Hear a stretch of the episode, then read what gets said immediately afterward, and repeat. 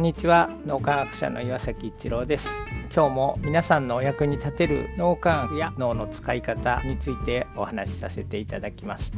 相手の立場に立つってもともと僕そんなに得意じゃないっていうか全然できない人だったんですけど、クレアがすごく相手の立場に立てる人で、その人が今どんなことを思ってるのかとかどんなことを感じてるのかまで伝わるみたいなんですよね。後でクレアからいやあの人こういう状況で大変だからあんまり負担かけない方がいいよとか、なんでそんなことわかるのだって本人言ってたじゃんって言うんですけど、えそんなこと言ってたっけってどこで言ってたって聞くとですね、本当にちょこっとなんで聞き見逃しちゃうような感じで、本人がお子さんが調子が良くない日が続いててみたいな、そこまではっきり言わないんですよ、うちの子供がみたいなそのくらいなんですけど、でもそこからこう行間を読み取るというか相手の立場を読み取るみたいなことをするんですよね。それで相手のことを思いやってというか相手の立場から僕にフィードバックしてくれるので、それでだんだん相手の立場に立つってこういうことなんだなっていうのをクレアから教えてもらった感じです。まだ今でもそんなにうまくはないんですけども、クレアにそういうことを教えてもらうというか、クレアがそういうことをやってるのを見よう見まねでちょっとずつ相手の立場に立てるように僕もなっていきたいなって思いますけど、でもそれがきっと立場の違う人と心が通じ合えるっていう状態を作るんだろうなって改めて思いまして、少しずつ共同体思考の脳の使い方身についてきて、相手のいいところを見れるようになってきた、それからこう相手とちょっとでも気持ちが通じるというか一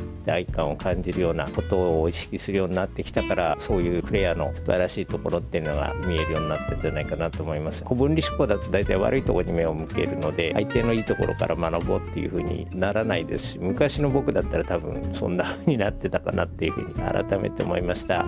今日も何かのヒントになると嬉しく思います。ありがとうございました。